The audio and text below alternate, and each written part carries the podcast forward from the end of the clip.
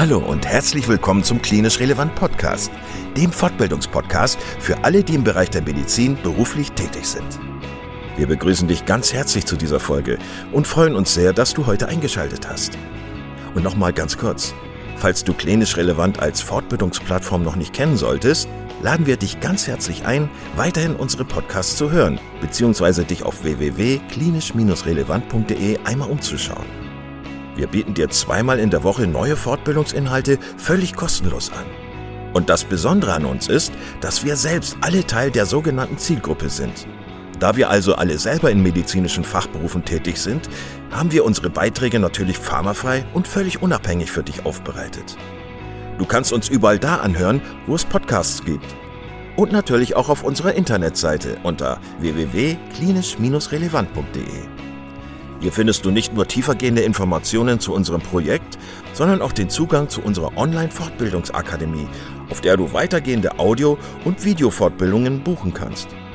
Und bevor wir in den heutigen Beitrag einsteigen, noch der allgemeine Hinweis, dass das Ganze ausdrücklich nicht nur an Ärzte gerichtet ist, sondern an alle, die im Bereich Physiotherapie, Pflegeberufe, Ergotherapie und Logopädie zu tun haben. So, und nun wünschen wir dir ganz viel Spaß und viele Erkenntnisse beim Zuhören.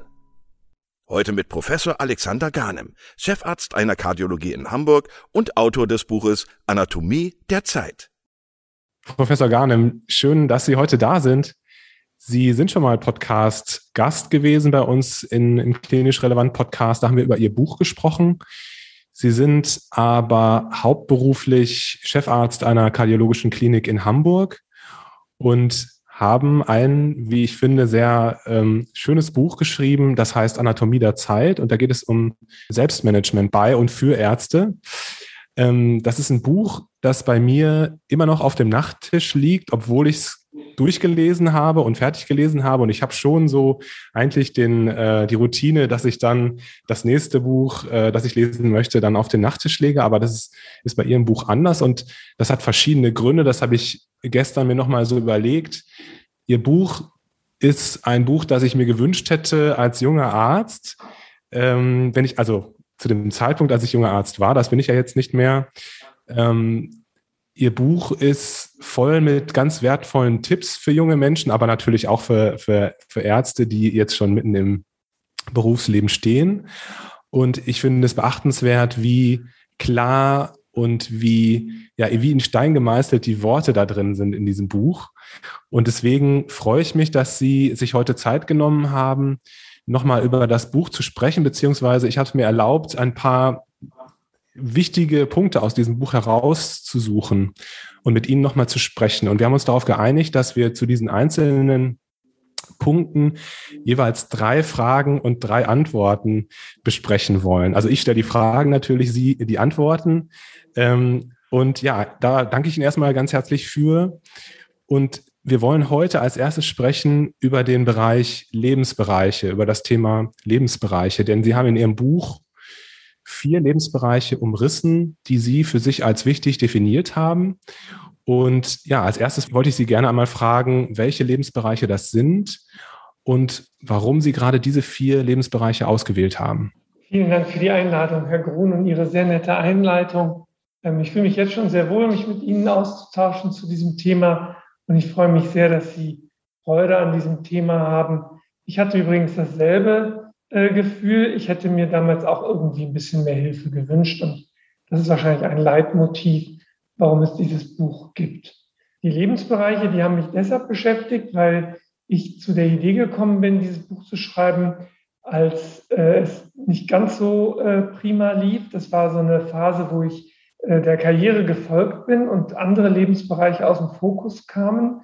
Und das war tatsächlich so, dass man in der Situation dann erstmal merkt, dass es nichts nützt, einen Lebensbereich zu übervorteilen auf Kosten der anderen Lebensbereiche.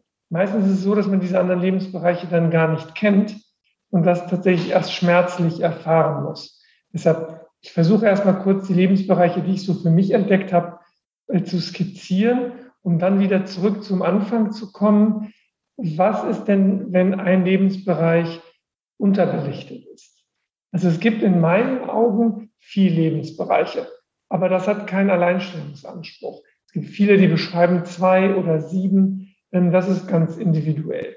Und in diesem Bereich, in diesen Lebensbereichen ist es so, dass diese Lebensbereiche sich komplett durch die Lebensplanung hindurchziehen. Also egal, ob man jetzt kurzfristig oder langfristig plant und ob man beruflich oder privat plant. Also das ist tatsächlich ein Querschnittsbereich, diese vier Lebensbereiche, die sich durch unser ganzes Leben ziehen und deshalb halte ich die für so wichtig.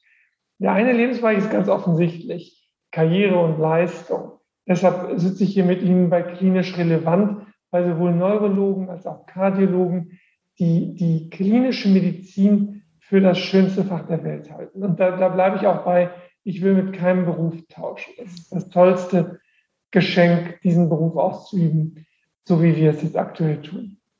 Dann gibt es dieses ganze Beziehungen, Familie. Dazu gehört natürlich als junger Mensch die engen Freundschaften. Das gehört aber auch für die alten Menschen dazu.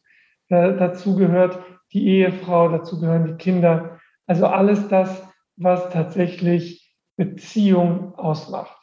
Und sei es nur zwei, drei profunde Freundschaften. Dann der ganze Bereich Gesundheits- und Wohlgefühl. Da gibt es insbesondere die Punkte Schlaf, Ernährung, körperliche Aktivität. Ich glaube tatsächlich, dass gute Angewohnheiten hier wegweisend sind, ähm, um Gesundheit und Wohlgefühl mitzunehmen in diese beiden anderen Bereiche hinein, Karriere und Beziehung. Und dann darf ein vierter Bereich nicht fehlen. Das ist tatsächlich Reflexion und Spiritualität.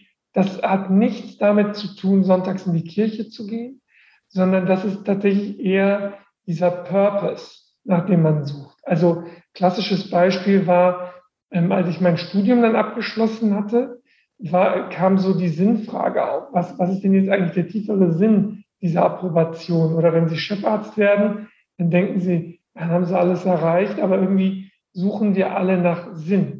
Und ähm, ich persönlich glaube, dass Reflexion und Spiritualität überlebenswichtig ist, um weitermachen zu können, um morgens gerne aufzustehen, um tatsächlich auch Freude am Beruf zu haben. Und da gehört auch die Dankbarkeit und auch die Achtsamkeit dazu. Das sind jetzt keine Floskeln, sondern das sind Kleinigkeiten, wo man tatsächlich diesen Purpose wiederentdeckt von all dem, was wir so gerne tun. Denn dieser Beruf ist vergesellschaftet mit vielen Höhen und Tiefen. Und in den Tälern suchen wir natürlich auch äh, nach den Höhen, die wir hatten. Die haben wir dann in den Tiefen häufig vergessen. Und um dann wieder in dieses Gefühl zu kommen, ja, das, was ich tue, ist klinisch relevant, das, was ich tue, ist wichtig für mich und andere. Da ist es wichtig, nochmal sich bewusst zu werden, achtsam zu sein, dankbar zu sein für das, was man hat und machen darf. Wie hängen diese vier Bereiche miteinander zusammen? Sie haben in Ihrem Buch eine sehr schöne Grafik, das ist direkt im, äh, äh, im Einband des Buches.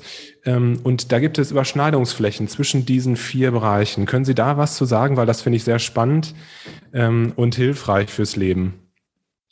Ja, die, diese Grafik ist tatsächlich ähm, eher aus dem Leben gegriffen. Und diese Idealtypen stehen nicht an vier Polen ähm, eines, ähm, einer, einer Matrix. Das ist also nicht so, dass Karriere, Beziehung, Gesundheit und Reflexion getrennt stehen müssen.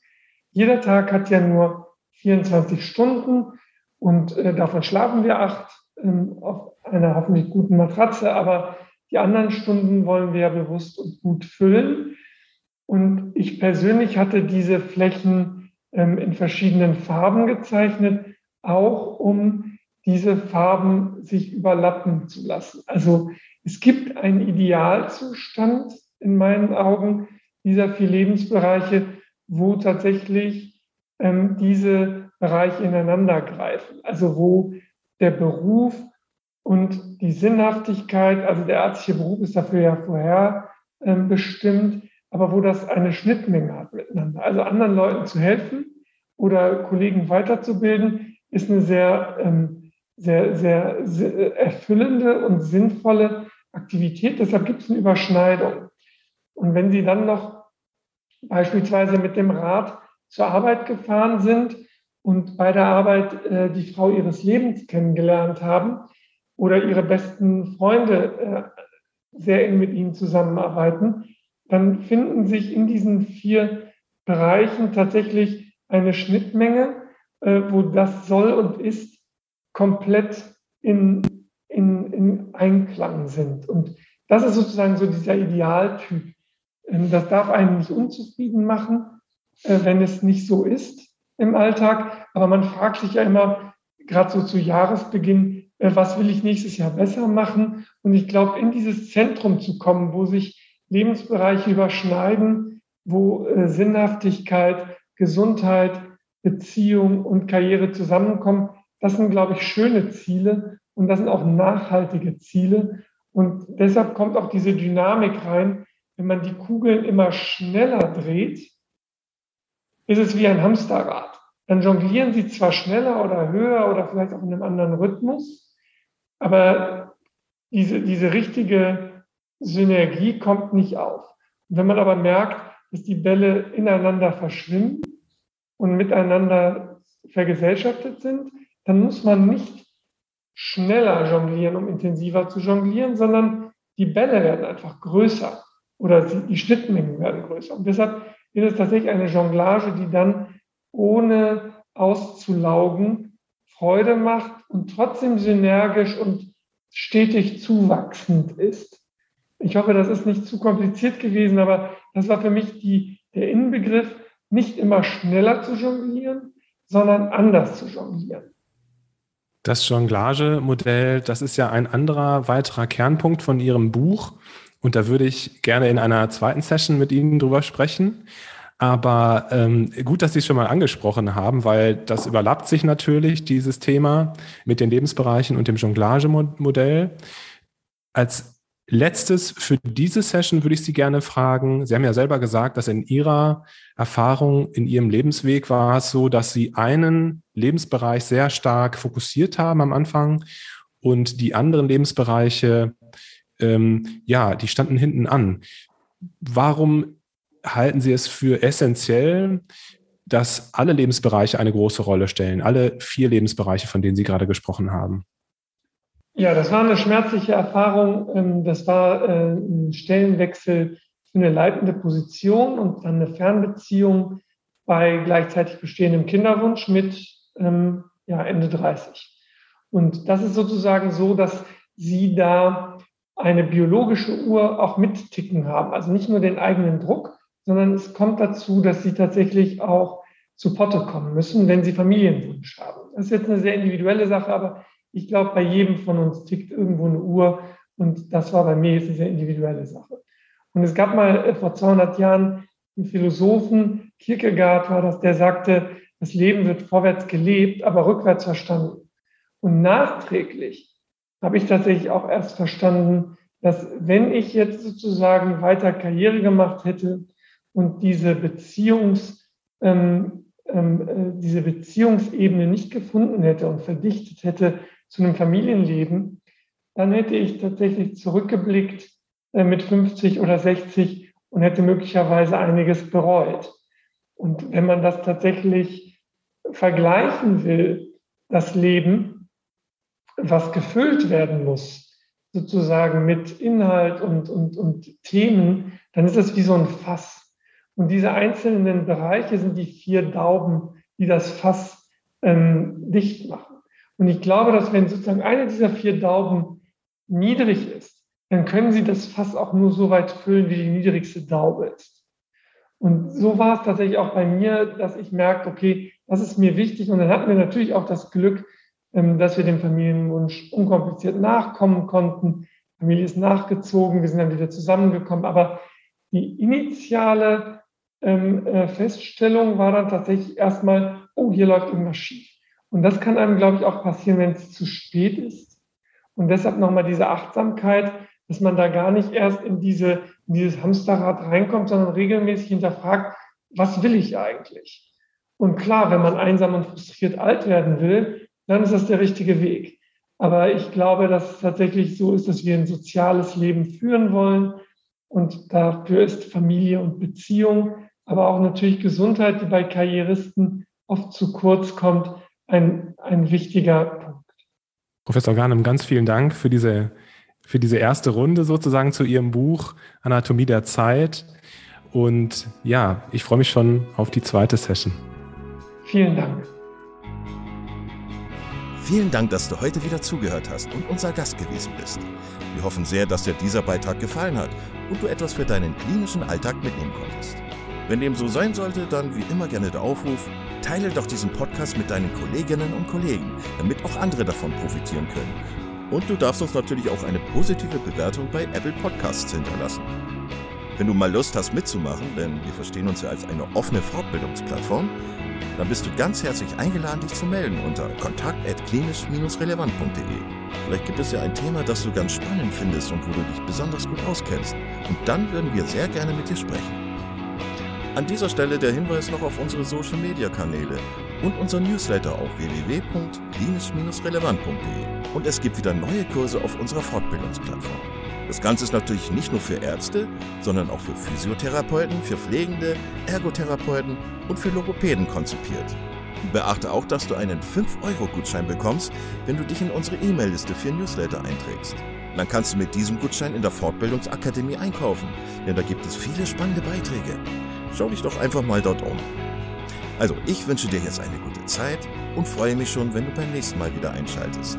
Pass auf dich auf, bleib gesund bis zum nächsten Mal. Ciao.